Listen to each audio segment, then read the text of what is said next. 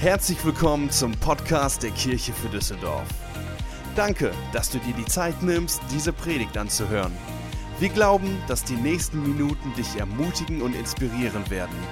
Viel Spaß bei der folgenden Predigt. Wir sind heute im Teil 3 unserer fünfteiligen Serie über den Galaterbrief. Und wir gehen den Galaterbrief Kapitel für Kapitel durch. Einmal im Jahr haben wir eine Art Bible Challenge, wo wir gemeinsam als Kirche ein Buch der Bibel gemeinsam studieren wollen, gemeinsam durchlesen wollen. Und wir sind dieses Jahr im Galaterbrief. Und der Galaterbrief ist ein Brief des Apostel Paulus an die Kirche in Galatien, die er gegründet hatte. Und Apostel bedeutet nichts anderes, dass er nicht ein normaler Pastor war, sondern dass er in Orte ging, in Städte ging, wo es noch keine Kirche gab und dort Kirchen gestartet hatte, indem er das Evangelium, Evangelium ist die frohe Botschaft von Jesus Christus, verkündete an diesem Ort mit all den Leuten, die gesagt haben, Hammer, ich möchte Jesus in meinem Leben haben, mit diesen Leuten eine Kirche startete. Und nachdem diese Kirche gegründet war und der Leiter eingesetzt hatte, zog er weiter in die nächste Stadt Stadt, um eine weitere Kirche zu starten. In Galatien war es dann so, nachdem Paulus weg war, kamen andere Nachfolger von Jesus und veränderten ein wenig das Evangelium, die Botschaft. Und zwar sagten sie, hey, das ist alles super, was Paulus gesagt hatte, aber was wichtig ist, ihr müsst noch ein paar Dinge aus dem Alten Testament, einige Gesetze auch halten, wenn ihr zu diesem Jesus-Club gehören wollt. Insbesondere das Gebot der Beschneidung bei den Männern. Und die jungen Christen waren ziemlich herausgefordert. Die haben gesagt, ja, yeah, juhu, Jesus, äh, Beschneidung, äh, ich überlege mir es nochmal. Und weil sie es nicht besser wussten, dachten sie, okay, so ist es. Also wenn ich ein guter Christ sein möchte, dann muss ich mich auch beschneiden lassen. Und nachdem Paulus die Situation gehört hatte, hat er gesagt, ich muss den Jungs mal einen Brief schreiben und muss denen mal erklären, okay, irgendwas ist hier falsch gelaufen. Und wir lesen den Galaterbrief und er schreibt einige Anweisungen an die Gemeinde in dieser Situation, ein wenig manchmal emotional, ein wenig manchmal wütend und sagt ihnen, hey, wie verkehrt diese Lehre doch eigentlich ist. Und das Wunderbare ist, dadurch haben wir heutzutage wunderschöne Bilder und Lehren, wie man in Freiheit leben kann, wie man den christlichen Glauben leben kann. Und wir haben angefangen, Galaterbrief 1, es ging die zwei verschiedene Wege, die zwei verschiedenen Evangelien, die ich leben kann. Einmal darum, was ich tue, was ich machen kann, um in den Himmel zu kommen, wie ich mich anstrengen kann, also Liebe nach Leistung. Und der andere Weg ist, dass ich das annehmen kann, was Christus für mich getan hat. Eine, ein Glauben, der auf Beziehung aufgebaut ist. So wie die zwei Bäume im Garten Eden, der Baum des Lebens und der Baum der Erkenntnis, der Baum des Lebens ist. Ich empfange das, was Christus für mich getan hat. Und der Baum der Erkenntnis ist, ich erarbeite mir das. Ich habe das gemacht und ich bin ein guter Mensch gewesen und deswegen muss ich ja in den Himmel kommen.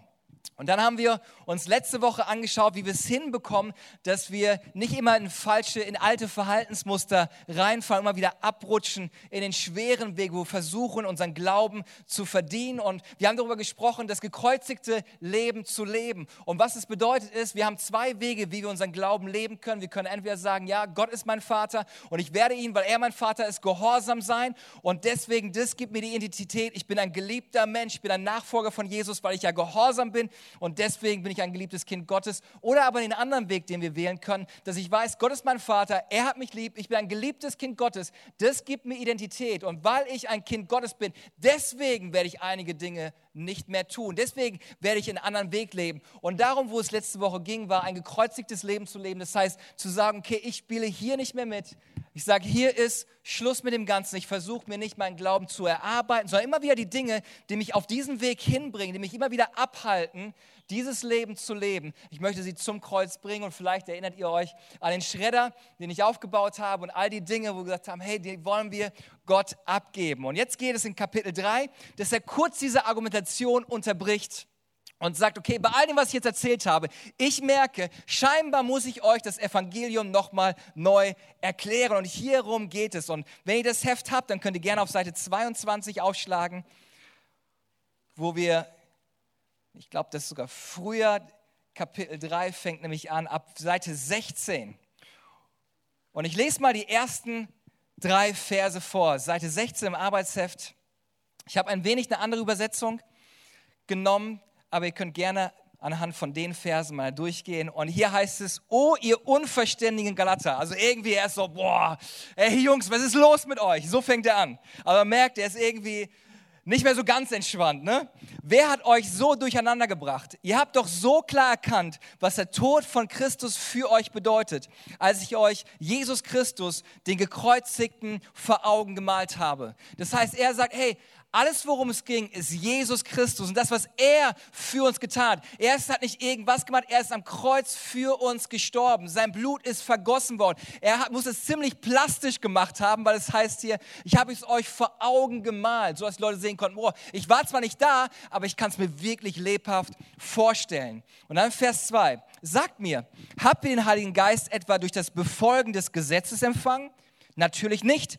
Der Heilige Geist kam auf euch herab, nachdem ihr die Botschaft von Christus gehört und geglaubt habt.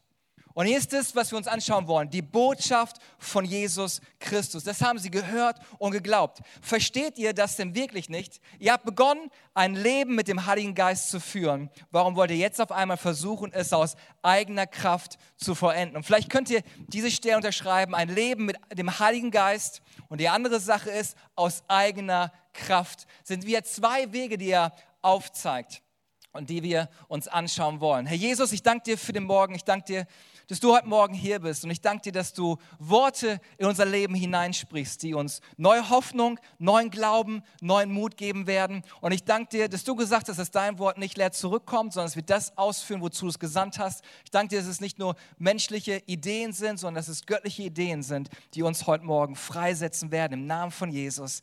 Amen.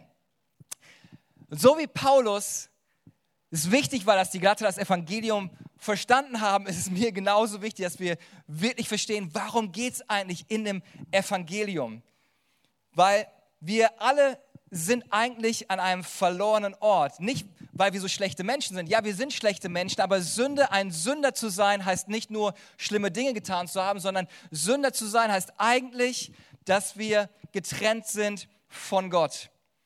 Und da braucht es nicht viel, um von Gott getrennt zu sein, sondern wir sind von vornherein von Gott getrennt, weil wir leben als Menschen und wir können dich so anstrengen, wie du willst, aber irgendwie braucht es nicht viel, um zu sündigen. Genauso viel, wie wir es nicht brauchen, um ein Mörder zu sein. Wie viele Morde muss ich begehen, um ein Mörder zu sein? Ein Mord, das reicht schon und ich bin ein Mörder. Genau das Gleiche ist in unserem Leben, dass wir immer wieder an Punkte kommen, wo wir nicht die Dinge tun, die Gott sich eigentlich für uns gedacht hat. So lesen wir in Römer 3, Vers 23, denn alle Menschen haben gesündigt. Hier steht nicht einige, einige waren, sind echt gut, einige kriegen, nee, hier steht, alle Menschen haben gesündigt und das Leben in der Herrlichkeit Gottes verloren. Das heißt, hier heißt es, Sünde und Gott passen nicht in einem Raum. Und hier ist das Problem, weil Gott wünscht sich Gemeinschaft mit uns. Gott wünscht sich nicht Arbeitstiere. Er hat sich nicht den Menschen ausgedacht, dass sie für ihn arbeiten. Dafür hat er die Engel. Die Bibel spricht, dass die Engel dienstbare Geister sind. Er hat den Menschen geschaffen, nicht für ihn zu arbeiten, sondern die Menschen sind dazu geschaffen, Gemeinschaft mit ihrem Schöpfer, mit ihrem Gott zu machen. Er wollte nicht einfach nur unser Gott sein, sondern er wollte unser Vater sein. Deswegen lehrte uns Jesus, dass wir beten sollen, aber lieber Vater, unser Vater im Himmel. Immer wieder geht es um das Bild des Vaters und nicht allein um das Bild von Gott im Himmel. Also wie wie werden wir unsere Schuld eigentlich los? Wenn wir sagen, okay, wir sind getrennt von Gott, aber Gott wünscht sich Gemeinschaft. Und an diesem Punkt, wenn es darum geht, wie werde ich meine Schuld wieder los, sticht der christliche Glauben heraus aus allen anderen Weltreligionen. Ich hatte meinen Friseur und er hat mich mal gefragt, ja, glaubst du an Karma? Und ich so, ja, nee, eigentlich nicht. Weil das Problem von Karma ist, und deswegen, ich habe versucht, eine Waage hier aufzubauen. Das Problem von Karma ist ja folgendes. Ich weiß, dass ich nicht perfekt bin. Ich weiß, dass ich immer wieder Dinge tue, die nicht in Ordnung sind. Und das ist so sozusagen der, der Punkt, ne, wo ich immer wieder Dinge tue, wo ich weiß, hä, hättest du mal wieder das ja nicht gesagt. Ja, das war jetzt nicht ganz die Wahrheit, das war nur so halb die Wahrheit. Also, ich bin ja nicht schlecht. Ich versuche das einfach wieder auszugleichen, indem ich was Gutes tue. Ne? Ich verbringe einfach ein bisschen mehr Zeit. Und meinen Kindern habe ich wieder was Gutes getan. Und mein Leben, mein, mein Lebensbalance ist wieder in Ausgewogenheit. Aber ich weiß, ihr seid bestimmt anders, aber der nächste Morgen kommt und ich bin im Auto auf dem Weg zur Arbeit und was passiert? Äh, die Autofahrer vor mir, die haben alle keine Ahnung, wie mein Auto fährt. Und es kommen Worte aus meinem Mund, wo ich denke, oh, die hätten lieber nicht da rauskommen sollen. Aber was ich einfach da mache, ist, hey, Mittagessen, ich lade meinen Kollegen einfach zum Mittagessen ein, dann ist mein Karma wieder ausgeglichen. Aber das, was wieder passiert ist, ich kenne mich ja, ich kenne mich ja, dann passiert irgendwas und bevor der Abend noch vorbei ist, habe ich wieder irgendwas gemacht und irgendwie ist mein Leben nicht in der Balance. Und so stehen wir immer wieder dabei, dass wir versuchen, unsere, unser Leben in die Waage zu bekommen. Und hier ist das Dilemma. Das Dilemma im Alten Testament war, okay, wir sind Sünder, wir haben schlimme Dinge getan. Und im Alten Testament, wenn es nach dem Gesetz gab, war, für deine Sünde muss jemand sterben. Das heißt, Sünde, die Folge von Sünde war, jemand muss dafür sterben. Also wenn ich für Gemeinschaft mit Gott geschaffen worden ist, bedeutet das, wenn ich Gemeinschaft mit Gott haben will, dann muss ich ja sozusagen sterben, weil ich ein sündiger Mensch bin, aber dann bin ich ja tot und kann gar keine Gemeinschaft mit Gott haben. Und so haben wir irgendwie ein Dilemma, weil Sünde und Gott passen nicht in einem gemeinsamen Raum. Und das, was wir immer wieder versuchen, ist, durch unsere guten Taten uns den Zugang zu Gott irgendwie zu erarbeiten, dass wir sagen, hey, wir haben es doch geschafft, wir sind doch eigentlich ganz gut. Und wir sind so beschäftigt, diesen Bucket hier irgendwie zu füllen mit guten Dingen und lassen gar nicht Gott da ganz hinein. Aber zum Glück gibt es jemand, der für uns die Schuld bezahlt hat. Denn die Bibel sagt, Jesus Christus ist auf diese Erde gekommen, um zu sagen, hey, ganz ehrlich, du brauchst dir das Ganze nicht zu erarbeiten. Das, was Jesus nicht macht, ist, dass er hier noch ein paar gute Dinge reinmacht, sondern er sagt, ich bin gekommen, um dieses Dilemma zu lösen. Ich werde nicht einfach nur was Gutes draufpacken, sondern ich werde all das Schlechte aus deinem Leben rausnehmen. Das ist eigentlich der Plan von Gott gewesen. Deswegen ist Hölle kein Ort, wo Gott Menschen hinschickt, die er nicht mag. Einige sagen, ja, die Hölle ist der Ort, wo all die bösen Menschen, die Gott nicht mag, hinkommen. Nein, nein, nein. Hölle ist nicht der Ort, wo, Menschen hin, wo Gott Menschen hinschickt, die er nicht mag. Hölle ist ein Ort, wo Menschen hingehen, wenn sie ihre Strafe selber zahlen wollen. Nein, nein, ich brauche keinen Gott. Ich kriege das selber hin. Ich bin ein guter Mensch, ich erarbeite mir das. Aber das brauchen wir eigentlich nicht, denn Jesus Christus hat den Preis bezahlt. Deswegen wäre es komisch, wenn wir versuchen, uns unsere Erlösung zu erarbeiten. Vers 10 im Kapitel 3 sagt folgendes. Die anderen dagegen, die durch Erfüllung des Gesetzes vor Gott als gerecht bestehen wollen, leben unter einem Fluch, denn es heißt in der Heiligen Schrift, Fluch über jeden, der nicht alle Bestimmungen im Buch des Gesetzes genau befolgt. Was heißt es? Das bedeutet, da waren einige in der Gemeinde bei den Galatern, die haben immer wieder versucht, gute Dinge zu tun. Ja, ich befolge das Gesetz, ich mache das. Und das, was er sagt, ist, hey, du bist unter einem Fluch, weil du bist immer wieder dabei, ständig diesen Bucket irgendwie zu füllen mit guten Dingen. Und es ist wie ein Fluch auf deinem Leben, weil du ständig damit beschäftigt bist, dein Leben in die Balance zu bekommen. Wenn du nicht alle Gebote erfüllen kannst, bist du verflucht, weil du immer wieder am Arbeiten bist. Jakobus 2, Vers 10 sagt, und wer alle Gesetze bis auf ein einziges befolgt, ist genauso schuldig wie einer, der alle Gesetze, der, der alle Gesetze Gottes gebrochen hat. Das heißt, um irgendwie nur ein Sünder zu sein, du kannst dich an alles halten, aber wenn du eins nicht hältst, dann bist du immer dabei, die andere Seite zu füllen. Das Gesetz konnte eigentlich nicht gehalten werden, weil einige denken so, was ist denn das Gesetz? Das sind die zehn Gebote. Nein, es sind die zehn Gebote plus 613 weitere Gebote. Das heißt, wenn du die Bibel durchliest und alle Gebote halten möchtest, dann hast du 613 Gebote, die du zu halten hast. Und wenn du das hörst, denkst du, pff, okay, 10 kriege ich irgendwie hin, weil ich ein guter Mensch. Aber 613, ich weiß nicht, ob ich mich an all die erinnern kann. Das bedeutet, wenn du viel betest, viel spendest, dich sozial engagierst, viel in der Bibel liest und sogar auf Instagram Bibelstellen postest, dann reicht es immer noch nicht aus und es nimmt nicht die Schuld aus deinem Leben heraus. Das heißt, das Gesetz konnte nicht gehalten werden und kann nicht gehalten werden. Das bedeutet, das Gesetz kann ich nicht heilen, es kann deine sündige Natur nicht verändern. Und wir denken, wenn wir etwas falsch gemacht haben, kann ich es irgendwie wieder reparieren, indem ich etwas richtig tue. Und einige leben einen Glauben von 51 Prozent. Ich muss nur ein Prozent mehr gute Dinge getan haben, dann werde ich in den Himmel kommen. Aber das Ziel ist nicht einfach nur gute Dinge zu tun oder schlechte Dinge zu vermeiden, um in den Himmel zu kommen, hier ist ein Dilemma, was Paulus aufzeigt, wo er sagt, hey, ganz ehrlich, wenn ihr anfangt, euch beschneiden zu lassen, ihr seid ständig dabei, euer Leben irgendwie im Balance zu bekommen. Und dann fragt Paulus eine Frage, die, glaube ich, viele haben. Was für einen Sinn hat dann das Gesetz? Okay, wofür das Alte Testament, wenn man es gar nicht halten kann? Wenn das Testament uns nicht, dass die Gesetze uns nicht retten und heilen können, wenn es meine Schuld nicht wegnimmt, wenn es mich nicht repariert, was ich kaputt gemacht habe, wofür war es dann gut? Und der Gedanke hinter dem Gesetz war folgendes. Wenn ich jemandem Regeln gebe, bedeutet das, dass ich irgendeine Beziehung habe. Meine Kinder kriegen Gebote von mir, Gesetze von mir. Hey, das machen wir nicht, das besser nicht. Hey, Hände nicht auf den Herd draufpacken, wenn die Herdplatte heiß ist. Das heißt, wir haben Regeln. Aber ich werde keinen anderen Kindern Regeln machen, sondern ich werde meinen Kindern Regeln machen, weil es sind meine Kinder. Das heißt, die Gesetze, die ich gebe sozusagen als Chef im Haus, ist nicht, weil es irgendwelche Kinder sind, sondern es zeigt, dass ich eine Beziehung zu meinen Kindern habe. Das heißt, die Gebote, die Gott gegeben hat, war folgender Gedanke. Er sagt, hey, ich gebe euch Gebote, ich gebe euch Gesetze, nicht weil ich euch nicht mag, sondern weil ich eine Beziehung zu euch habe und ich möchte euch vor schlimmeren Dingen bewahren. Deswegen, hier sind einige Gebote. Bitte achtet darauf, dass ihr da, euch daran haltet. Und das Gesetz ist sozusagen wie ein Spiegel beim Zahnarzt. Kennt ihr diesen kleinen Spiegel, den man nicht mag, weil er geht überall im Zahnarzt rum in den Zähnen und guckt die Stellen, wo Karies ist und wo Löcher sind. Das Problem ist, der Spiegel zeigt nur, wo die Löcher sind, wo Karies ist, aber der Spiegel repariert das nicht. Dafür muss der Zahnarzt irgendwelche bösen Instrumente nehmen, um das irgendwie wieder zu reparieren. Und genauso ist das Gesetz. Das Gesetz wird nicht Dinge aus meinem Leben rausnehmen, sondern es wird mir zeigen, hey, oh, ich dachte, ich wäre ein guter Mensch habe festgestellt, bin gar nicht so gut, wie ich gedacht hätte. Ich glaube, ich brauche Hilfe in meinem Leben.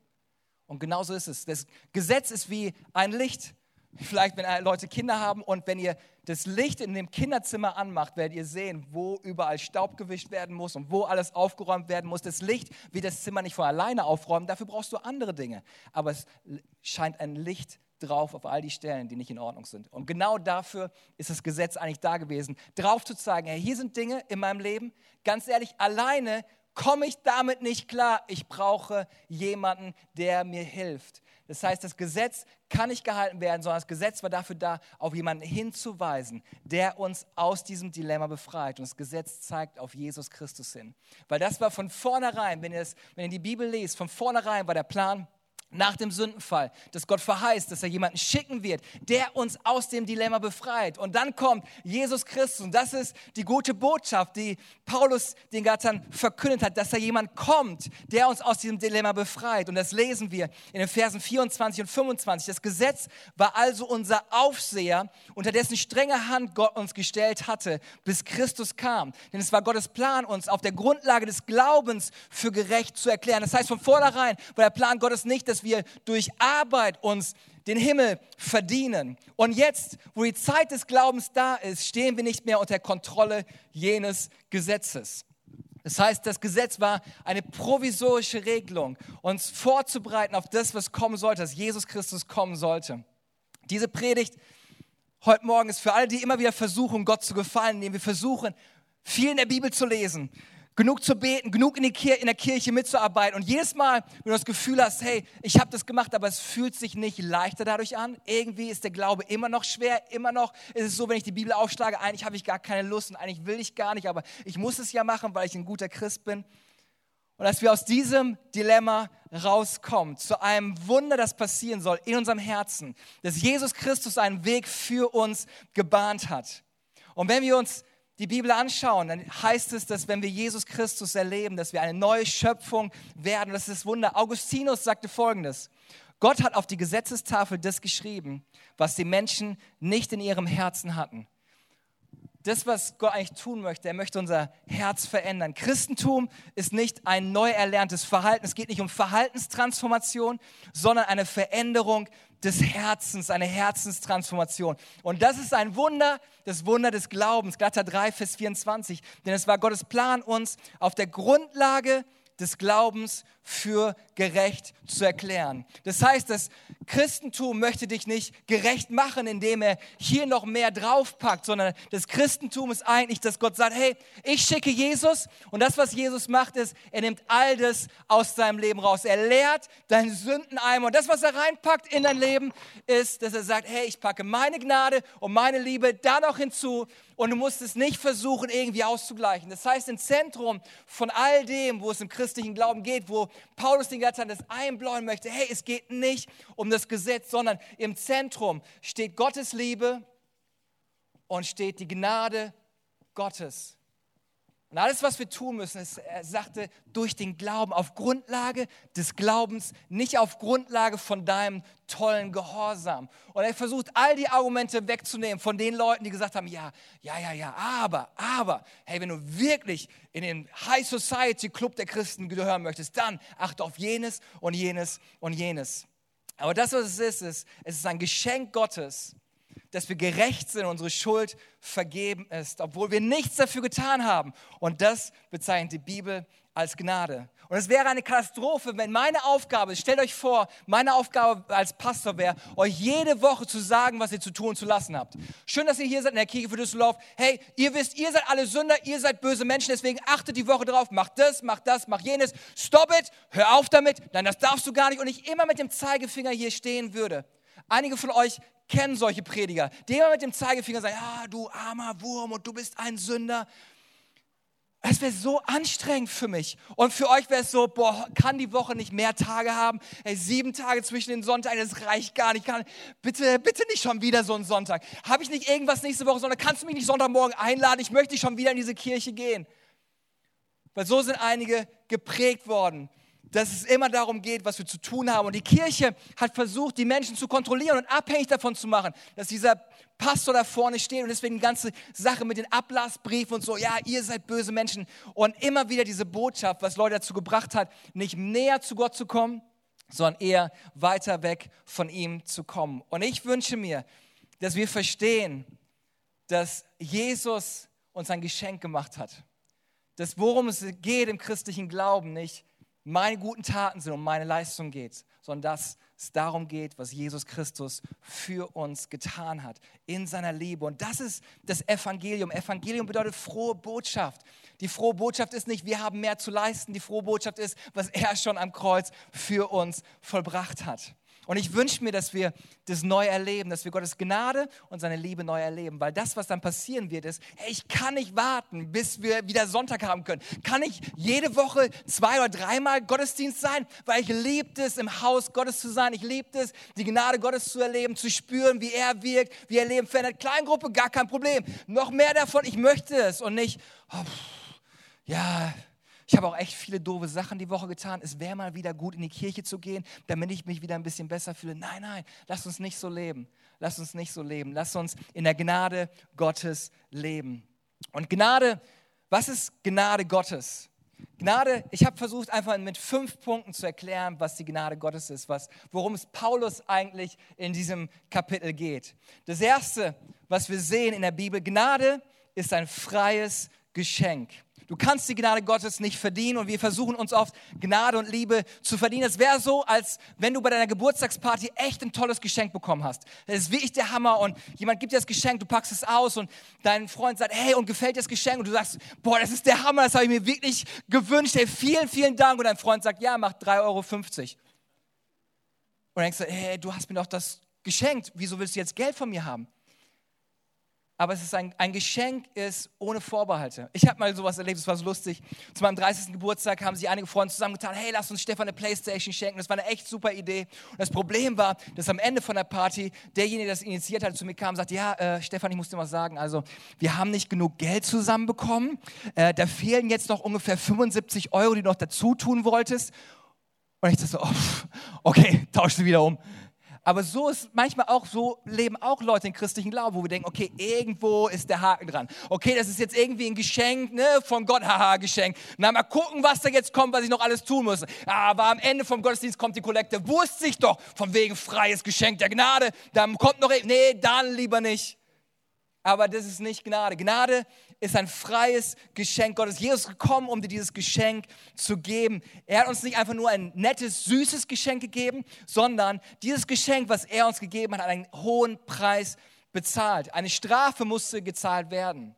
Und dieser Preis war das Leben von Jesus Christus. Und wir vergessen oft den Schrecken und diesen, den Schmerz damit verbunden war. Deswegen sagt Paulus am Anfang dieses Kapitels, ich habe euch Christus vor Augen gemalt, den Schmerz und das, was er durchgemacht hat, dass er gelitten hat. Und nicht einfach so, oh, hier hast du die Gnade Gottes und die Liebe Gottes. Nein, diese Gnade und Liebe hat einen hohen Preis gehabt. Ich habe als Kind versucht, Skateboard fahren zu lernen. Das hat nicht ganz funktioniert, deswegen tue ich es auch heute nicht mehr. Als ich das versucht habe, Skateboard zu fahren, habe ich mich so auf, die, auf den Mund gelegt, dass mein Zahn abgebrochen ist, die Lippe aufgeplatzt war und all das Ganze. Und mein Vater ist mit mir ins Krankenhaus gefahren. Und als wir da in der Notaufnahme waren und die angefangen haben, meine Lippe zusammenzuflicken, hat es so wehgetan. Ich habe meinen Papa angeguckt und habe gesagt, Papa, habe ihn angefleht, dass er mich irgendwie rettet. Aber er wusste, er muss es geschehen lassen, diese Schmerzen, damit wieder Heilung geschehen kann. Und wenn du Kinder hast, Und du schon mal erlebt hast, wie dein Kind dich verletzt hat und dein Kind irgendwo durchgehen musste und du wusstest, okay, dass du jetzt nicht Schmerzen erleiden wirst, aber danach wird es dir besser gehen. Das war genau das Gleiche, was Gott empfunden hat, als er Jesus am Kreuz hat sterben lassen. Das war nicht so, oh, pff, ja, Jesus, der Plan ist, steht mal ein bisschen am Kreuz und dann kommst du wieder und stehst auf, sondern war, hey, Jesus war am Kreuz und er hat gelitten und hat Schmerzen durchgemacht und Gott war da und sagt so, okay, ich kann da jetzt nicht eingreifen, weil ich habe einen größeren Plan und ich, es tut mir in meinem Herzen weh, aber ich lasse dir diesen Preis bezahlen. Und das müssen wir verstehen. Gnade ist ein freies Geschenk, aber es hat Gott jede Menge gekostet. Römer 6, Vers 23 sagt, der Lohn, den die Sünde zahlt, ist der Tod. Gott aber schenkt uns unverdient aus reiner Gnade ewiges Leben durch Jesus Christus. Franz von Assisi sagt, das Gesetz fordert, die Strafe nimmt, die Gnade gibt. Mein zweiter Punkt ist, wir empfangen Gnade durch den Glauben. Wir empfangen Gnade durch den Glauben. Glaube ist nicht einfach Glaube an etwas, sondern Vertrauen in. Ich glaube nicht nur an die Person, sondern ich vertraue in seine Worte. Das Christentum ist nicht ein Glaubenssystem, oh ja, ich glaube an Gott. Aber der Teufel glaubt auch so an Gott, aber es macht den Teufel noch zu keinem Christen. Da bin ich mir ziemlich sicher. Es geht nicht einfach darum zu glauben, dass es Gott gibt, sondern wir überqueren eine Linie, die sagt, ich verstehe nicht alles, aber ich weiß, was er für mich getan hat. Und heute entscheide ich mich, dir zu vertrauen. Epheser drückt es wie folgt aus. Epheser 2, Vers 8. Noch einmal, durch Gottes Gnade seid ihr gerettet und zwar aufgrund des Glaubens. Ihr verdankt eure Rettung, also nicht euch selbst, nein, sie ist Gottes Geschenk. Sie gründet sich nicht auf menschliche Leistungen, sondern, sondern sodass niemand vor Gott mit irgendetwas sich groß tun kann. Römer 4, Vers 16. Deshalb also ist die Zusage an den Glauben gebunden. Ihre Erfüllung soll ein Geschenk der Gnade sein. Immer wieder lesen wir, weil wir Menschen das scheinbar nicht verstehen, muss es immer wieder in der Bibel geschrieben werden. Es ist ein Geschenk, ein Geschenk der Liebe, ein Geschenk der Gnade. Mein dritter Punkt ist, diese Gnade, die Gott uns schenken möchte, steht jedem zur Verfügung. Und mir ist wichtig, dass wir es nicht vergessen und irgendwie auf andere Menschen runterschauen. Lass uns nicht an den Punkt kommen, dass wir denken, dass die Kirche nur was für fromme Leute ist. Diese Kirche ist nicht für fromme Leute, sondern für jeden Einzelnen, der kommen möchte. Egal, was du glaubst, egal, wie dein Leben aussieht, herzlich willkommen. Und ich bete, dass wir ein Ort werden, nicht für perfekte Christen, sondern ein Ort für jeden Einzelnen. Das Problem wäre, wenn dies ein Ort, eine Kirche nur für Christen wäre, dann wäre Gott nicht mehr hier. Weil die Bibel sagt, dass Jesus den, den die 99 zurücklässt, um das eine Schaf zu suchen. Das heißt, wenn hier nur ein Haufen von Christen wäre, dann wäre Gott gar nicht mehr da. Dann würde er irgendwo auf dem Weg sein und jemanden suchen, der verloren ist. Lass uns schauen, dass wir ein Ort sind und dass wir von Jesus lernen, dass wir da sind, wo die Menschen sind, wo die Jesus noch nicht kennen. Und dass wir eine Kirche sind für die Menschen, die Jesus Christus noch nicht kennen. Jesus hat uns das vorgemacht, Johannes 8, von der Frau, die beim Ehebruch erwischt worden ist. Und da heißt es, nachdem er gesagt hat, wer ohne Sünde ist, werfe den ersten Stein und sich die ganzen Ankläger verdünnisiert haben, sagte er zur Frau, wo sind jetzt deine Ankläger? Hat dich denn keiner verurteilt? Und dann antwortete die Frau, nein Herr, antwortete sie. Und dann sagt Jesus, ich verurteile dich auch nicht. Du kannst gehen, aber sündige nun nicht mehr. Das heißt, er nahm sie an, so wie sie war. Sie hat noch nicht gesagt, oh Gott, es tut mir leid und sorry, Ehebruch und so, weiß nicht, ist nicht gut. Nein, nein, sie war immer noch in der Schuld. Aber Jesus sagt, ich verurteile dich nicht. Das heißt, wenn Leute in unsere Kirche kommen, ist nicht, ja, aber guck mal, wie der aussieht. Der kann ja gar kein guter Christ sein. Und guck mal mit den ganzen Tattoos, wie kann man das überhaupt machen und an Gott glauben? Nein, nein, wir verurteilen Menschen nicht aufgrund ihrer Aus, Aus, Aussehen, aufgrund ihrer Orientierung und keine Ahnung was, sondern wir sollen Ort sein, wir sollen Menschen sein, die Jesus Christus nachfolgen und er hat jeden angenommen. Aber das, was er gemacht hat, ist, hey, ich nehme dich so an, wie du bist, mit all deinen Fehlern und Macken, aber weil ich dich liebe, möchte ich nicht, dass du so bleibst, wie du bist. Deswegen sagt er, hey, ich verurteile dich auch nicht, aber sündige hinfort nicht mehr. Das heißt, hey, ich liebe dich und ich nehme dich an, aber bitte, bitte, bitte, komm nicht wieder in die gleiche Situation weil ich weiß nicht, ob ich dann wieder da bin und dich vor den Pharisäern schützen kann. Und das ist es, wie ich Glauben leben möchte. Ist, hey, komm wie du bist, aber lass die Gnade Gottes in deinem Leben wirken. Meine Aufgabe als Pastor ist nicht, Menschenleben zu verändern. Meine Aufgabe ist, Menschen zu lieben. Gottes Aufgabe ist, unsere Herzen zu verändern, dass wir die Gnade Gottes erleben. Römer 10, Vers 13 sagt, jeder, der den Namen des Herrn anruft, wird gerettet werden. Mein vierter Punkt ist, Gnade kommt nur durch Jesus Christus. Gnade kommt nur durch Jesus Christus. Es gibt nur einen Weg in den Himmel, sagt die Bibel. Und das ist durch Jesus Christus. Und einige denken, hey, ist das nicht ein bisschen engstirnig? So ein bisschen elitärer Anspruch, nur Jesus. Nein, Gnade kommt nur durch Jesus Christus. Jesus hat etwas für uns getan. Alle anderen Religionen sagen, hey, du musst etwas tun, aber Jesus sagt, ich habe etwas für dich getan. Als er am Kreuz war, sagt er, es ist vollbracht. Und immer wieder lesen wir in der Bibel, dass er sagt, hey, da gibt es nur einen Weg in den Himmel. Und das ist Jesus Christus. Johannes 1, Vers 17. Durch Mose gab uns Gott das Gesetz mit seinen Forderungen, aber nun ist durch Jesus Christus seine Gnade und Wahrheit begegnet. Johannes 14, Vers 6. Jesus spricht zu ihm, ich bin der Weg und die Wahrheit und das Leben. Niemand kommt zum Vater als nur durch mich. Apostelgeschichte 4, Vers 12. Nur Jesus kann den Menschen Rettung bringen. Nichts und niemand sonst auf der Welt kann sie retten. Wenn es einen anderen Weg geben würde, hey, ich würde es ihnen aufzeigen. Aber die Bibel sagt immer wieder, es gibt nur einen einzigen Weg. Es gibt nur einen einzigen, der die Schuld aus unserem Leben nimmt und das ist Jesus Christus. Und mein letzter Punkt ist, Gnade erstreckt sich in alle Ewigkeit. Und vielleicht kann die Band schon nach vorne kommen. Gnade erstreckt sich in alle Ewigkeit. Was bedeutet das? Als Jesus am Kreuz gestorben ist, hat er mir alles vergeben, was ich in der Vergangenheit getan habe, was ich jetzt gerade tue und was ich in der Zukunft tun werde. Und ich habe überlegt, wie kann ich den Punkt euch erklären? Folgendes. Ich habe sechs Brüder. Das heißt, wir sind mit sieben Jungs aufgewachsen. Wenn ihr nur einen Jungen habt, wisst ihr, was ein Junge anstellen kann. Wenn ihr euch vorstellt, sieben Jungs im Haus zu haben, was sie anstellen können, das könnt ihr euch gar nicht vorstellen. Mein Vater war schlau. Er wusste, hey, sie werden versuchen, gute Kinder zu sein. Aber es wird nicht immer hinhauen.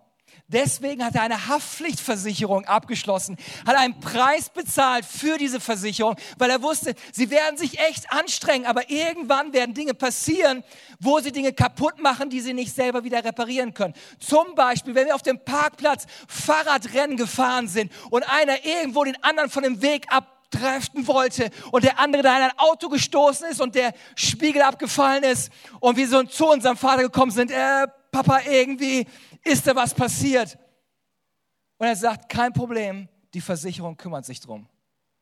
Und das ist ein wunderbares Bild für das, was Gott sich ausgedacht hat. Er hat gesagt, ja, ich habe die Menschen geschaffen. Und ich weiß, auch wenn sie hier meine Liebe und Gnade erlebt haben, sie werden immer wieder an einen Punkt gekommen, wo sie feststellen, hey, ich habe mich so angestrengt, aber irgendwie oh Mist, es hat nicht ganz funktioniert. Ich habe versucht, ein guter Christ zu sein. Aber Gott, ey, sorry, äh, hier bin ich wieder und hier ist all mein Müll. Und Gott, der Vater sagt, hey, mach dir keine Sorgen.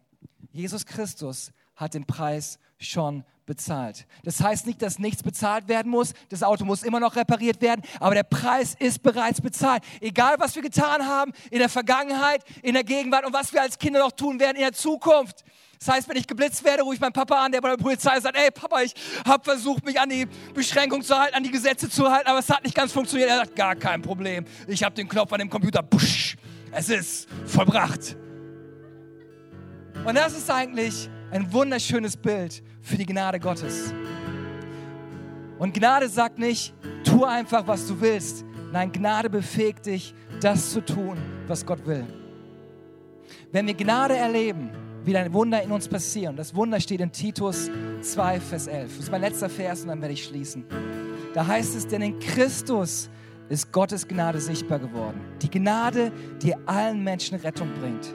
Sie erzieht uns dazu, uns von aller Gottlosigkeit und von den Begierden dieser Welt uns abzuwenden und solange wir noch auf dieser Erde sind, verantwortungsbewusst zu handeln, uns nach Gottes Willen zu richten und so zu leben, dass Gott geehrt wird. Hier heißt es nicht mehr die Gesetze oder die Gebote, nein, hier heißt es, die Gnade wird uns erziehen, sie wird uns lehren, sie wird uns Dinge beibringen. Das heißt, was Gnade bewirkt, ist nicht ein Gesetz von außen, sondern ein, eine Sehnsucht von innen weil ich die Liebe Gottes in meinem Leben erlebt habe, weil ich seine Gnade erfahren habe. Gott, ich möchte das tun, was auf deinem Herzen ist. Ich möchte dir folgen. Ich möchte einigen Dingen den Rücken kehren. Ich möchte mit dir nach vorne gehen. Und es nimmt den ganzen Druck aus unserem christlichen Leben, wo wir immer wieder versuchen, gute Menschen zu sein. Gnade bedeutet, wenn das, was du tun solltest, das wird, was du tun möchtest. Gnade bedeutet, wenn was du tun solltest, das wird, was du tun möchtest. Und hier schließt sich der Kreis. Gott schenkt mir seine Gnade. Mir ist vergeben, ich bin angenommen, wie ich bin. Und Gnade tut ein Werk in mir, dass nicht ein Pastor sich vorne hinstellen muss und keine Ahnung was, sondern in mir, dass ich sage, Gott, danke, dass Jesus Christus für mich gestorben ist. Danke, dass du den Preis bezahlt hast. Und deswegen möchte ich dir nachfolgen. Deswegen möchte ich dir gefallen. Das ist die Gnade Gottes. Und mein Wunsch ist, dass wir alle neu dieses Geschenk der Gnade annehmen und empfangen und merken, wie diese Gnade uns befähigt, ein Leben zu leben in Freiheit. Weil darum geht es im christlichen Glauben. Lass uns einen Augenblick die Augen schließen.